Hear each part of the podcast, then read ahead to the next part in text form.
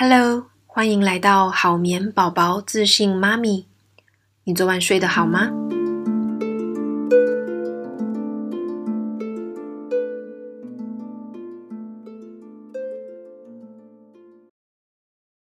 那我今天想跟大家聊一个主题哦，是奶嘴。为什么我想跟大家聊奶嘴呢？因为我发现奶嘴是一个。啊、呃，很多爸妈哦，他情绪非常复杂的一个安抚工具，就是对他又爱又恨。爱的是呢，很多宝宝宝啊，他吃奶嘴之后就可以止哭哦，那可以呃比较容易入睡。但是恨的是有一些宝宝呢，他变成过度的依赖，那奶嘴一离开嘴边，他就睡不好，或是整个醒过来。所以到底要不要让宝宝吃奶嘴呢？我们先说结论哦。奶嘴呢是一个安全哦，而且不错的安抚工具哦。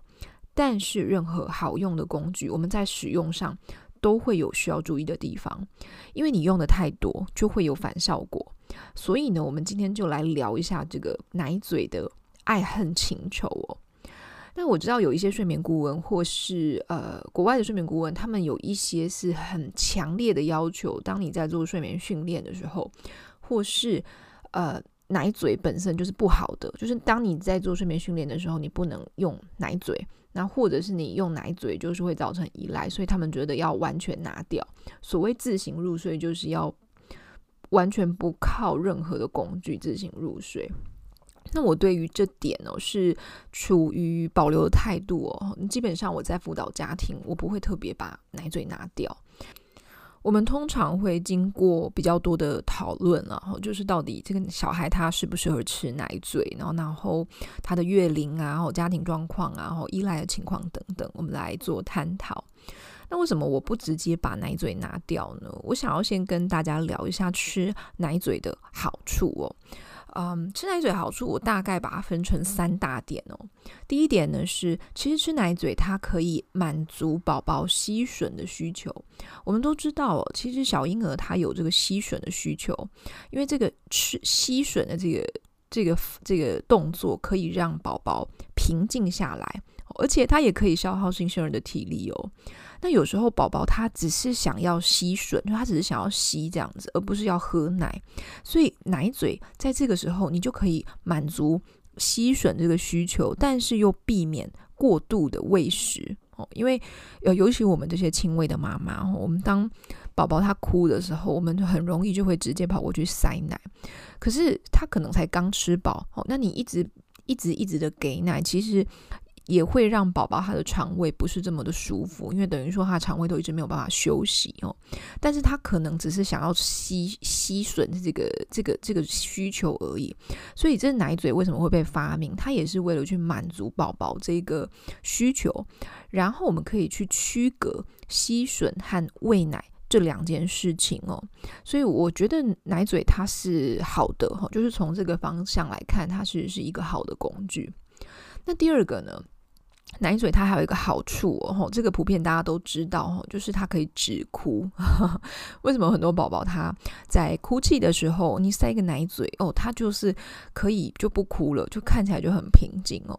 那其实呃，吸吮这个这个状态哦，其实是可以帮助宝宝他放松或是平静下来哦。其实，在我们在安抚宝宝的技巧里面哦，也会有提到，就是关于塞奶嘴这个部分，的确哈，它是可以帮助宝宝他放松，甚至呃，他能够因为这样子比较平静而进入这个睡眠的状态哦，所以它也是一个哄睡的工具哦。第三个好处呢是哦，它可以提升睡眠安全哦，这可能很多人不知道哦，就是其实呃，美国科学会哦，他们有提到哦。在呃吸奶嘴，它其实可以降低新生儿的猝死症哦，所以他们的官方报告是建议宝宝使用奶嘴的哦。所以小宝宝吃奶嘴，你看有这三大好处，所以我觉得综综合这三大好处哦，我不会觉得哦，宝宝就是一定要戒除奶嘴或是不吃奶嘴。那我知道哦，有很多家长可能会担心说，宝宝他在吃奶嘴过度依赖，可能会啊、呃、影响到他日后牙齿的发展啊，或是语言的发展等等哦。的确哈，在临床有这样子的案例，有可能会发生，但是那个通常是会到呃一岁或两岁之后哦。那一岁以内的宝宝，基本上你比较不太需要担心这个问题。一般来说啦，宝宝他如果没有过度依赖的话，没有过度提供的话，他吃奶嘴的时间也不会到这么的久。OK，好，所以我们现在就来聊说，我我们要。呃，怎么去避免他过度的依赖哦？那我们先想想看，为什么宝宝他对奶嘴会有这种不可分割的依赖？其实源头就是你过度使用啊。你过度依赖的原因，就是因为爸妈你让小孩子过度使用。因为对很多爸妈来说，奶嘴它太好用了，它好像是。百宝箱，呃，好像是那种万用小叮当的这个万用道具。每一次孩子他哭泣入睡或是一晚躁动的时候，需要的时候你就塞一下，塞一下哈。所以他对新手爸妈来说是个救星，所以不知不觉就上瘾哦。我指的这个上瘾其实是爸妈上瘾哦，不一定是宝宝上瘾哦。好，那怎么样子？哦，我们有没有一个标准？就是说，怎么样算是过度依赖哦？就是当宝宝他的夜醒哈。嗯，可能三次或四次以上都需要爸妈塞奶嘴才能睡回去的时候，或者是他白天无时无刻他都多数时间都是塞着奶嘴的哦，这个就代表你的宝宝已经过度依赖了。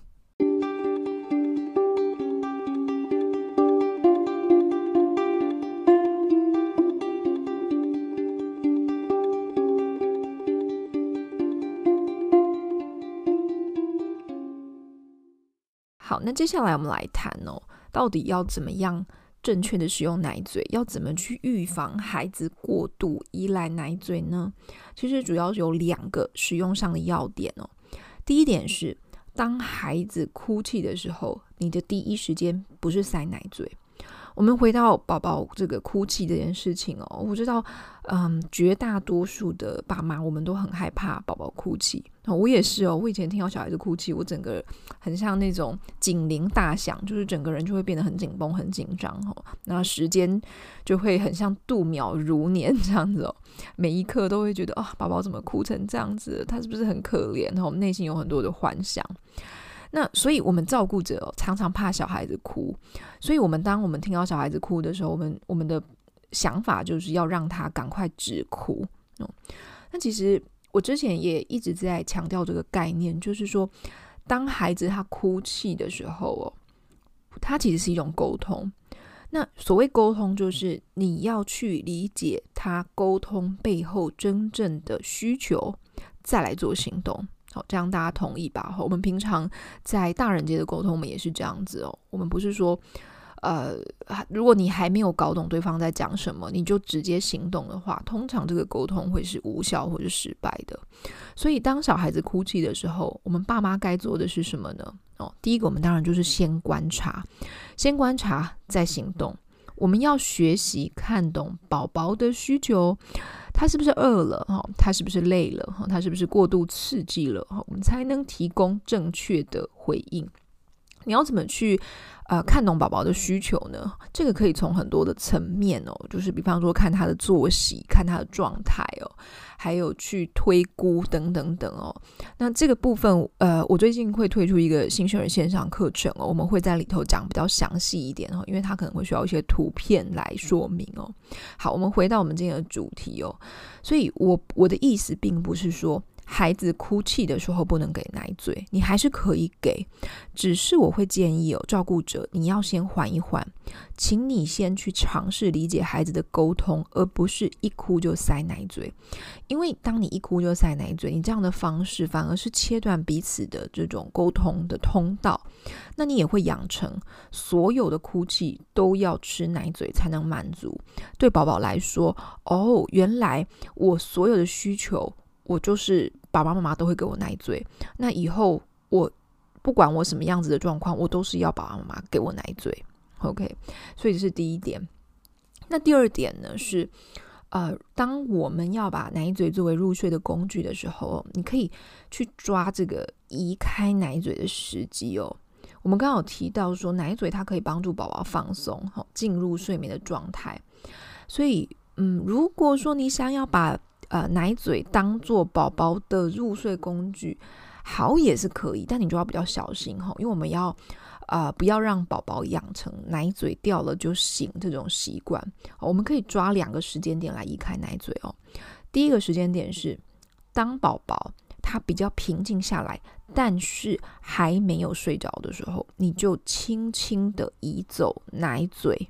OK，这个目的是不要让奶嘴成为宝宝他入睡时候的工具。好，这样大家可以明白，它只是让宝宝心情平静下来的工具。好，那第二点，你可能会觉得说，哦，我刚刚提到这个十几点，我的宝宝做不到哦，因为他平静下来，但是我慢慢拿开的时候，他就哭了，所以他又情绪又起来了。好，没有关系，因为这跟宝宝的个性，还有你过去可能已经累积一点这种啊、呃、奶嘴入睡的习惯有关。如果你做不到，我们可以等到宝宝入睡初期的时候，你慢慢的拿开奶嘴。对于强烈已经强烈依赖奶嘴的宝宝，这个有可能会让他在睡眠睡得比较不安稳。然后在初期的时候，不过它是一个练习，然后就是我们要慢慢的挪开宝宝强烈依赖奶嘴入睡的这个习惯。这个操作方式呢，越龄越小，越容易，因为。当这个习惯慢慢累积养成的时候，就会越困难。我想大家也可以理解。好，那我们来进入下一个层次哦，就是如果宝宝已经依赖奶嘴很久了哈，你是不是一定得戒掉奶嘴呢？那什么时候会是一个戒掉奶嘴的好的时机呢？呃，回到我一开始讲的，奶嘴它是一个中性的工具，它并不是什么坏东西了哦。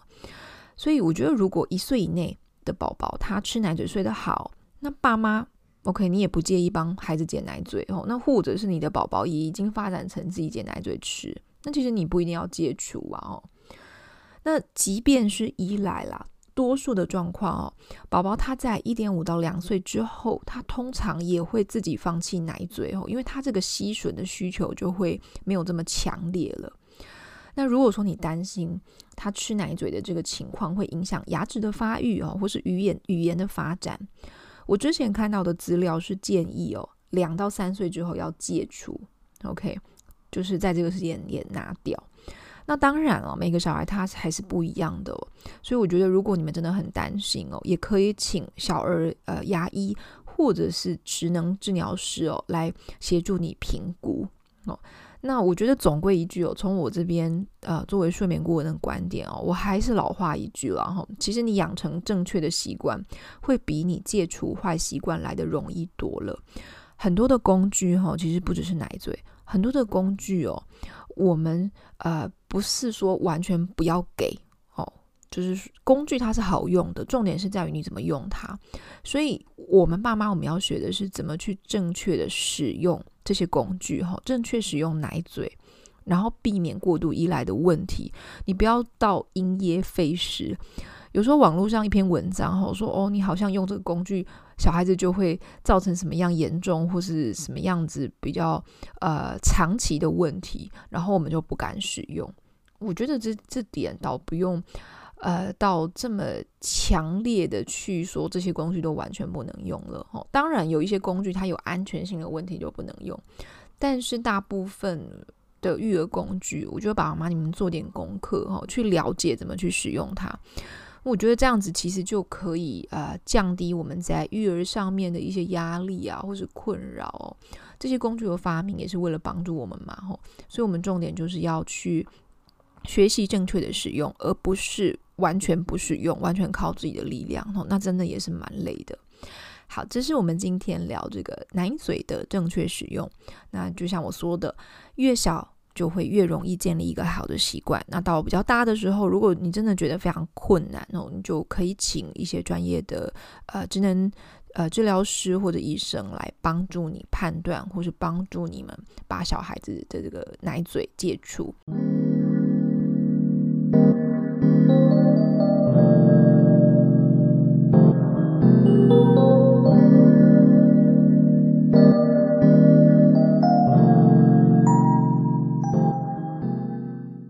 我最近呢开始写手账哦。那我是用子弹笔记的方式来写下我的手账，我就买了一本子弹笔记本。那子弹笔记呢，它有几个要素哦。第一个是它会把每一天要做的事情分成三个重点，那每天呢也写下三件值得感恩的事情，然后还有肯定自己的事情，那还有一个反省跟检讨。我觉得这样子的方式呢，让我的生活比较有目标、有重心，然后也比较不会这么的焦虑，说哦，好像很多事情都还没有做完。这三件事情它不会只限于工作，它也可以是家庭的生活啊，或是你个人一些想做的事情啊，或是和朋友呃联系等等哦。就是三件事情你可以自己来做决定。比方说，我今天录 podcast，那就是我其中一件事情。那我今天。还有帮我的先生庆生哦，那也会是其中一件事情哦。这样很简单，就有两件事了。所以其实它并不是这么的困难，或是一定要把它想得很严肃才行。我刚刚有说到哦，呃，除了就是每天的任务之外呢，还有会写下三件值得感恩的事情。那我觉得这个习惯呢，还蛮好的。是它会让我在一天当中哈结束之前呢，我就会去回顾我这一天呢有什么值得感恩，然后发生一些让我很开心的事情。那我在一天的生活当中哦，我也会特别停下来去感受一下当下。那很有趣的是哦，在这种感受喜乐或者感受当下的时刻，常常跟我的女儿小苏打有关系。比方说，他最近迷上画画哦，他就会画很多的画，每天都画个七八张。然后呢，他画完之后就会很开心的拿着他的画纸，还有一些颜料，那他的手啊，后脸上可能还沾了一些颜料，那他就会满怀期待的拿来送给我。那就问我说：“哎，你喜欢？你觉得这个画是画什么？”然后他就会跟我啊，你一言我一句的在聊他的画作。那有时候呢，他也会自己编很多的故事啊。我觉得，我觉得很养小孩很有趣的是，你有时候好像会在小孩子的身上看到那个小时候的自己哦。我小时候也很喜欢编故事。那我看他在编故事的那种神情跟那种自信哦，就很像我小时候曾经也是这么有想象力，然后没有被很多现实的这个框架约束的那个样子。而且我对我自己讲出来的故事是非常有信心的。那我现在叫我讲，我反而会 有一点讲不出口，然后觉得很不好意思。我觉得这就是小孩子的魔力。但有时候他也会。讲很多甜蜜的话，或是他吃到一个什么很好吃的东西，哇！小孩子吃到那个好吃的东西，那种很幸福快乐的模样，他是他是藏不住的，他会笑得合不拢嘴哦。那小孩子是非常真实的。那我知道现在，因为我们都待关在家里嘛，可能在家里工作啊，或者或是一边带小孩，那或者你是个全职妈妈，那你根根本没有办法带小孩就去放松，或者去公园玩哦，或者是托给别人照顾，那或者是你的小孩本来是去每天去上学，就会现在都把一家人挤在家里哦。我知道这样子的生活非常的不容易哦。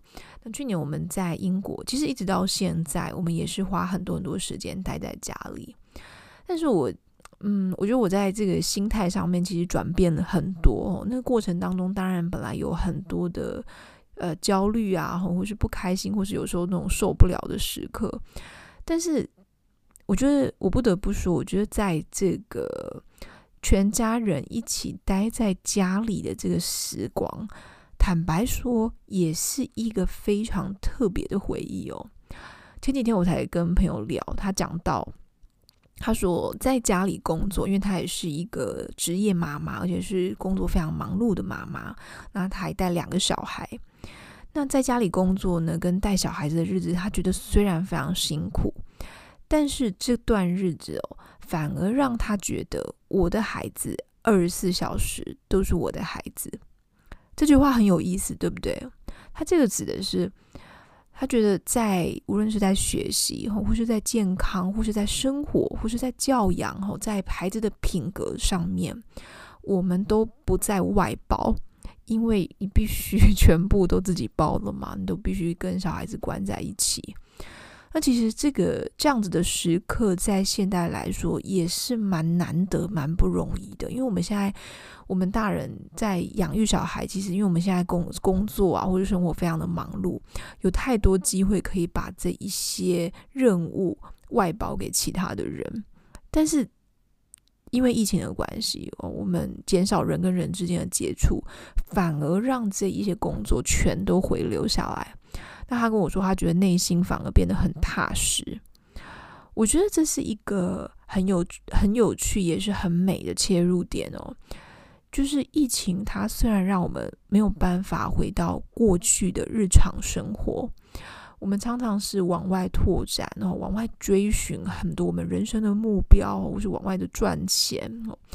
但是呢，相对来讲，我们陪伴在重要的家人身边。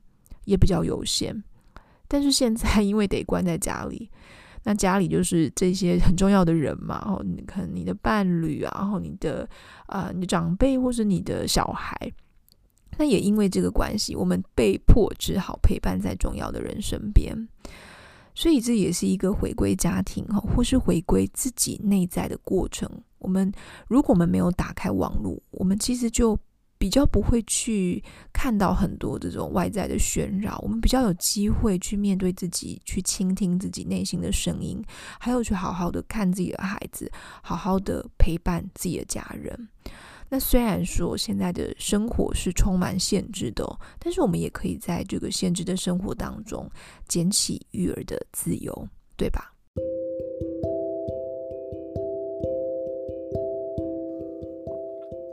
最后，我想邀请大家帮我在 Pocket 上面评分留言。那私心当然是希望你可以留下五分评价啦。如果你有想知道的睡眠主题，或是跟婴幼儿睡眠、啊、呃、妈妈创业有关的疑问，都很欢迎你在 iTunes Store 上面留言。我每次呢都会挑一两个比较常见的问题来回复。如果你是留下五分评价，或是你的问题写得比较清楚详细，就很容易被挑中哦。我们下次聊吧。